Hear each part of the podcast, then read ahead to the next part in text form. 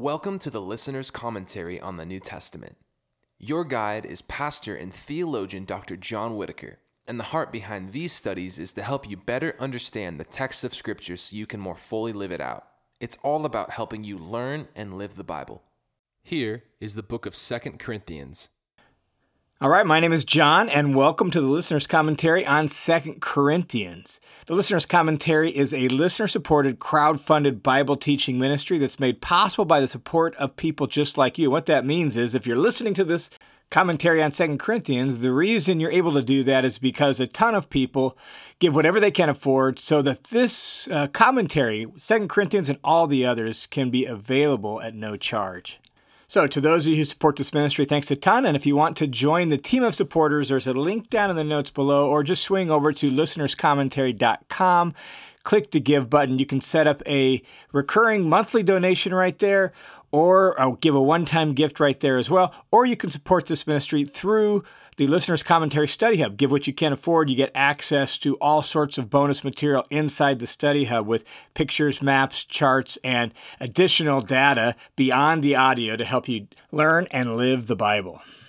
All right, let's jump into Second Corinthians. And in this recording, we're going to look at the backstory, and that's critical for understanding Second Corinthians. Second Corinthians is the most autobiographical letter of the Apostle Paul that we have in the New Testament. And that means there's just a ton of backstory behind it and a lot of details that are just assumed about Paul's relationship with the Corinthians and their relationship with Paul and interactions they have had. All of what is just assumed in the writing of this letter. And if we don't have at least some grasp of that backstory, man, the letter is going to, in some regards, elude us. And so we need to really wrestle with what all has gone on in Corinth and between Paul and the Christians in Corinth uh, that led to the writing of Second Corinthians. And just acknowledging that reminds us that when we're reading the letters of the New Testament, we're reading somebody else's mail.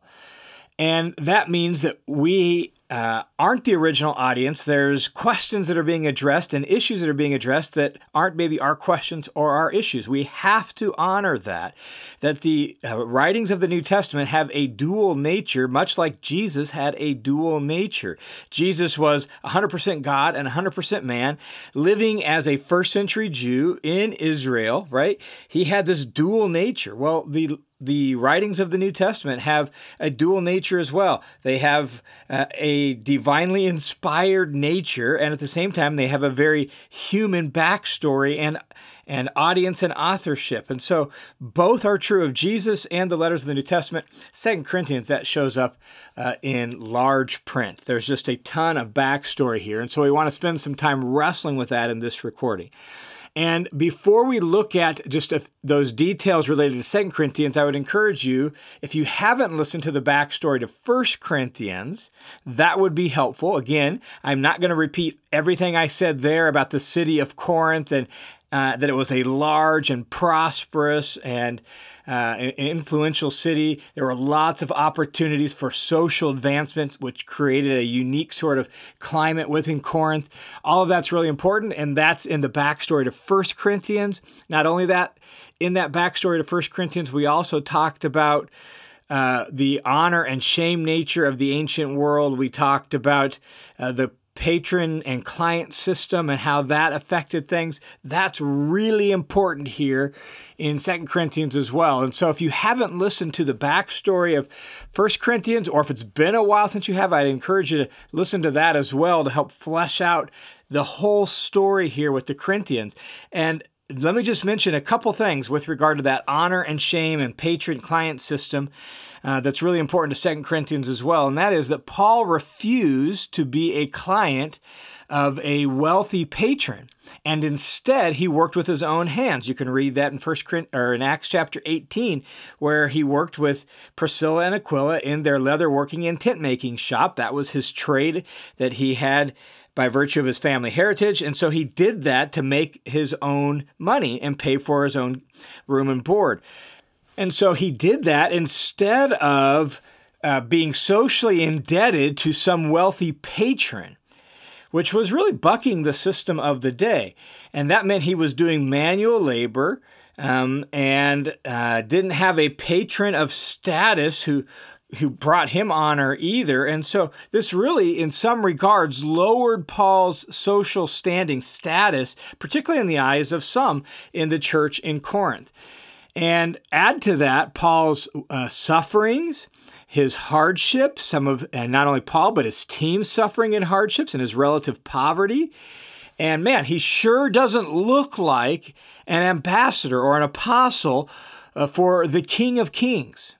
And that lies behind a lot of what's going on in Second Corinthians. And so we have to remember some of that. And so, again, encourage you to listen to the details of that in the backstory to First Corinthians.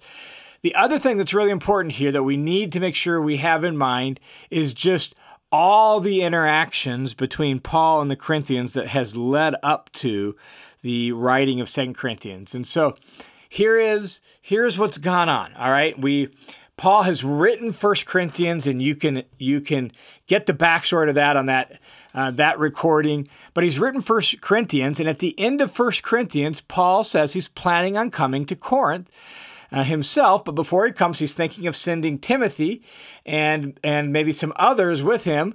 And so he urges the Corinthians to treat Timothy with kindness if he comes. And so Paul sends Timothy and Erastus out into Macedonia. They're going to make their way through Macedonia and down to Corinth. Um, and so that's all there in uh, 1 Corinthians 16 at the end of the letter that Paul is planning on coming, but he sends them out. Well, somewhere after writing First Corinthians, somewhere uh, after sending Timothy there, maybe when Timothy returns, somehow Paul receives word that the problems in Corinth have not gotten better, that they've actually gone from bad to worse. Um, not only that, that they didn't respond well to First Corinthians, to that letter, and some people really got uh, offended by that. There were there was now uh, more uh, problems and tension and division in the church. And so Paul, who was in Ephesus when he wrote First Corinthians, Paul sails from Ephesus to Corinth, a trip that's not mentioned in Acts. Uh, Ephesus is right across the Aegean from Corinth. And so Paul sails from Ephesus to Corinth. Um, and, and makes a brief visit to Corinth to try to solve the problems and straighten things out. It was an impromptu, unplanned visit that was motivated by uh, what he had heard about how bad things had gotten in Corinth. Well, Paul sails there, he meets with the church, and it did not go well. Uh, 2 Corinthians chapter 2, verse 1 um, makes it clear that, man, things went bad. He actually refers to it as a painful visit or a severe visit, a difficult visit. Um, we, we learn that Paul uh, returned to Ephesus a little bit shamed, a little bit with his tail between his legs. Like uh, there was a ringleader of the opposition to Paul in Corinth who uh, really uh, came out strongly against him in a public gathering, and it didn't go well for, for Paul at all. Uh, this left uh, really things in a state of disarray in Corinth. And so Paul actually writes another letter that we don't have access to, uh, what he calls the severe letter. He writes a painful, hard, severe letter challenging the Corinthians and, and sends it uh, back to them. And he sends that, it seems like, with Titus. Um, and he describes it as a letter he sent with much sorrow. You can again read that in 2 Corinthians chapter 2, verses 3 and 9. Um, and this then led to a complete change of plans on Paul's part. This uh, impromptu trip, this now severe letter sent over with Titus. Um, and so Paul has decided now he's not going to go to Corinth for a while. And so he now changes his plans. Uh, and when he's going to visit them, and all this change of itinerary and plans that created problems in the Corinthians' mind too. Some saw that as Paul being fickle and speaking out of both sides of his mouth. Uh, so the conflict, Paul's relationship with the Corinthians is deteriorating. Uh, this severe letter was uh, harsh and full of much sorrow. And uh, when Paul sent the severe letter, he seems to have arranged to meet Titus at Troas. Um, and so Paul, back in Ephesus, sends this letter does ministry in Ephesus for a while, leaves Ephesus to head to Troas where he's arranged to meet Titus. But Titus doesn't show. And Paul is just anxious. He wants to know how the Corinthians responded to that letter. He wants to know, man, if there's been any forward progress. And he's waiting for Titus at Troas. And uh, Titus doesn't show, and so he's like, "Man, I, I got to go find Titus." And so he he sails from Troas across to uh, across the Aegean, probably to Philippi, and uh, eventually finds Titus in Macedonia likely at Philippi, but we don't know for sure where at. He finally finds Titus um, and meets Titus. Again, you can read that in 2 Corinthians chapter 7, verses 6 and 7. So finds Titus, and Titus brings news of Corinth. And the news he brought was sort of mixed. He brought good news that the majority in the church had responded to the severe and sorrowful letter and had re- repented and reaffirmed their commitment to Paul and to Paul's gospel ministry. And so the majority of the church um, had responded well. They, they had heard the, the criticism and the harshness of the, the letter. They recognized they were wrong and they had repented. But the, the news was mixed because there was still a vocal minority who looked down on Paul and questioned his leadership. And not only that, uh, there was this presence now of some uh, Jewish traveling preachers who had questioned Paul's legitimacy. And that was stirring up some problems in Corinth as well. Um, and then there was still the matter of the collection for the Jerusalem Christians that had been uh, inaugurated, right, in First Corinthians. He was trying to get them on board and get them going with that. All of that's been tabled now and all this chaos. And so he wants to get them back on board with that as a, a show of kind of uh, support and allegiance together. And so he's trying to get them back on that. So we at least got large repentance, but there's still a vocal minority. And then there's these Jewish traveling preachers that are causing problems. And so before Paul himself traveled back to Corinth, Paul wrote another letter. This is the letter we call Second Corinthians. And Paul in Macedonia writes what we call Second Corinthians and uh, sends it sends Titus and Second Corinthians back to Corinth to kind of welcome back in the majority who has repented explain once again his philosophy of ministry and why it looks the way it does and how it's based on the cross, to challenge the vocal minority and to kind of encourage those who are on board with Paul and his ministry to get back uh, to gathering the collection. And then Paul. Uh, sends Titus back with that letter and those instructions, and he himself continued preaching in Macedonia for a time possibly up to a whole year. We're not sure exactly how long, but it was a good chunk of time. And he continued preaching in Macedonia for a time. And uh, he probably that's probably when he went up into Illyricum, uh, kind of northwestern Macedonia. We have no record of that in Acts, but when Paul writes uh, Romans just shortly hereafter, uh, he he mentions he had gone up into Illyricum. This is probably when that happened, and so Paul writes that letter. He continues preaching in Macedonia for a good length of time, uh, giving them some time to kind of respond to Second Corinthians, get the collection together, make sure things are in good order before he himself comes to Corinth. He eventually comes to Corinth and spends an entire winter there in the late 50s. Whew, that's a lot of material, isn't it? Um, but that's in a nutshell the story behind Second Corinthians. I have a document that I'll put in the study hub that summarizes all of that to help you follow along with that and make sense of that. Uh, it's a load of piecing together what's said in 1 Corinthians, 2 Corinthians, Acts, and organizing it all uh, so that we at least have some handle of all of Paul's interactions with the Corinthians that led up to the writing of 2 Corinthians. And just bear in mind, Second Corinthians is technically, as best as we can tell, at least the fourth letter Paul has written to the Corinthians. Uh, before First Corinthians, there was a letter uh, that Paul wrote to them dealing with a specific issue. Then there was First Corinthians. In between First and Second Corinthians, there was that severe and sorrowful letter, and then there was Second Corinthians. And so there's just been a lot of interactions dealing with this church. And we at least have to have some of that story if we're going to read Second Corinthians well. So that document's available in the Study Hub to help you sort some of those details out. All right, let's just summarize some of the details of the backstory in a little bit more straightforward, traditional manner, just so you at least have those for you. So, the author of Second Corinthians is the Apostle Paul, calls himself that in chapter 1, verse 1, chapter 10, verse 1. And obviously, as we said, it's the most autobiographical letter we have of his, involving a lot of details of his life. Uh, the recipients are the Christians in the city of Corinth. Corinth is a large and prosperous city in uh, the uh, Roman provincial district of Achaia. And uh, Corinth was one of the top five cities of the Roman Empire in the first century. So it's a really important city. That uh, plays into this letter as well. And Paul, as we said in that backstory, wrote this letter from Macedonia after he met Titus.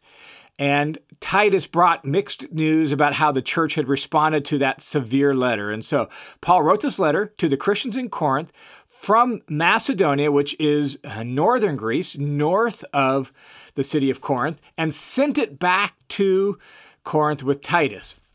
Now, when did he write this letter? Well, there is a, a range of dates suggested by scholars from, say, late 53 to as uh, far as like early 57. I mean, that's a pretty big date range. In other words, it's really hard to pin down the exact dates for this time period in Paul's life. Um, we know he started the church in Corinth in 51, and we know he spent about 18 months there doing ministry there after he started that. We also know that his interactions with the uh, Corinthians began while he was in Asia or in Ephesus on his third journey. And we know that there's been significant interaction with them between 1st and 2nd Corinthians that would have taken several months. So, um, how do we sort all that out? Well, probably the mid 50s makes good sense. And I tend to think then that Second Corinthians was written probably 54 ish, 55 ish, maybe upwards of 56 ish, somewhere in there, right? Like, um, so that mid 50s is when this letter was written. Um, and it was written specifically to reaffirm Paul's commitment to the church and to urge their full reconciliation with him by those who have repented. Um, so, those who have repented and responded to that severe, sorrowful letter, Paul writes this letter with the hope of really um, re, re basically affirming his commitment to them and urging that they just fully reconcile themselves to him and that they understand. He wants them to understand his approach to ministry. Why does his ministry look so lowly? Why is there so much hardship, suffering, and self emptying? Paul explains all of that in this letter, and it gives us incredible insight into Paul's philosophy of ministry and teaches us a ton about how we should view our life and uh, our relationships and the way we pour ourselves out for the sake of Jesus and his kingdom as well. Uh, but it also means a lot of what Paul says is about himself and his ministry team. And so we have to be careful in how we take what he says about himself and his ministry team and apply that to ourselves. So we're going to have to think all that through as we wrestle with this letter. And so Second Corinthians really shows us Paul's theology of ministry and why his ministry looks the way it does uh, even though it's countercultural and apparently weak. Why is that? I mean, how could that be uh, a ministry of a glorious king like Jesus if it's so weak? Um, not only that, uh, Second Corinthians also calls them, though that repentant minority or majority, it, it calls them to recommit to the collection for the Jerusalem Christians that they had promised to get involved in earlier before all this chaos ensued. And so he's call, he calls them to recommit to that. And then uh, finally, this letter c- calls that um, vocal minority uh, to mend their ways, challenges them to reject the intruders who he almost kind of seemingly sarcastically refers to as the super apostles, those uh, what appear to be Jewish itinerant preachers that uh, have come in and stirred up this vocal minority against Paul. And Paul uh, calls them to reject them. Um, and reject their influence and mend their ways and return to Paul. And so it's this complex web of relationships that makes Second Corinthians feel a bit erratic. You've got a vocal minority, a repentant majority, you've got uh, these uh, people who have come in from the outside who are stirring up trouble. And so Paul's got all of these different groups of people in mind as he writes the letter. And so he's fully aware of his position under God as an apostle. And he's thinking about the majority who have pledged their support to him. But he's also aware of the minority who are opposed to him or question him. And then he's aware of those uh, kind of people who've come in from the outside, and all of those relationships affects what Paul says and how he says it in this letter. And so sometimes it feels a little bit erratic in how the letter works. So let me just give a quick overview of the letter so we at least have a map for how we want to read the letter, uh, and then we will wrap up our backstory. Um, there are three distinct parts to Second Corinthians. First part is chapters 1 through 7. And the focus of these chapters is on Paul's ministry and his relationship with the Corinthians. And here we get a ton of insight into how Paul approached his ministry and why he approached it that way. And this section is really dense, it's complex. Um, and it's it's hard to totally understand all the relationships. Some even see it as like a giant chiasm, chiasm like this cross-shaped structure, possible. But that's all one big chunk, chapters 1 through 7, focused on Paul's ministry and his relationship with the Corinthians. Then you get chapters 8 and 9, very distinct section that focuses on the collection for the Jerusalem saints. And here uh, we get Paul's insight into uh, his kind of approach to giving and stewardship and why he's doing this collection. Then you get a third section, chapters 10 through 13, and the focus is on those who still oppose Paul and on those outsiders who have come in and stirred up some of the trouble. And the tone in chapters 10 through 13 radically changes. Uh, some of the themes in theology are from chapters 1 through 7 are now applied specifically to those who oppose uh, Paul and his ministry. And so here we get insight into Paul Paul's self-understanding of his apostolic authority, including how he prefer to use it and not harshly, but he, how he will use it if necessary when he comes. He talks about that. Here we see what he considers appropriate boasting, because boasting was such a big deal in Corinth. And Paul's like, well, here's appropriate boasting. And he boasts in his suffering and his weakness. And so, uh, chapter 10 through 13 is really taking some of that theology from 1 through 7 and applying it to uh, the troublemakers that still remain in the church at Corinth. Now, one of the well known issues in Second Corinthians is the unity of the letter. Many have questioned the unity, saying, uh, especially concerning chapters 10 through 13, saying, man, um, you know, that seems like a whole separate letter. Maybe that's the severe letter or whatever else it is. And uh, there, the problem is there's just no evidence of Second Corinthians ever being anything other than what it is one letter.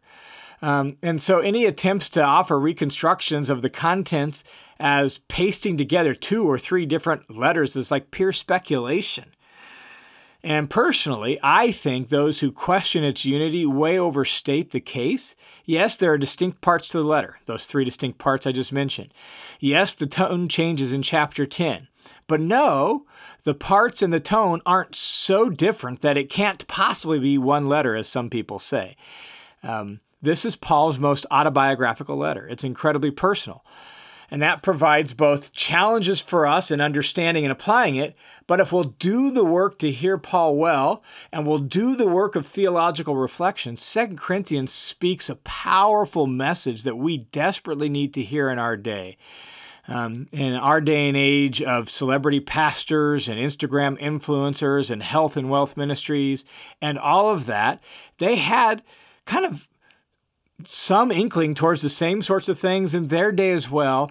And Paul's approach to ministry challenges that in a very powerful way. So, as we enter into this letter, let's enter in with humility and let's do the hard work of understanding Paul and his approach to ministry and wrestle with what is the overall message of Second Corinthians for us? How does it challenge our approach to life and ministry?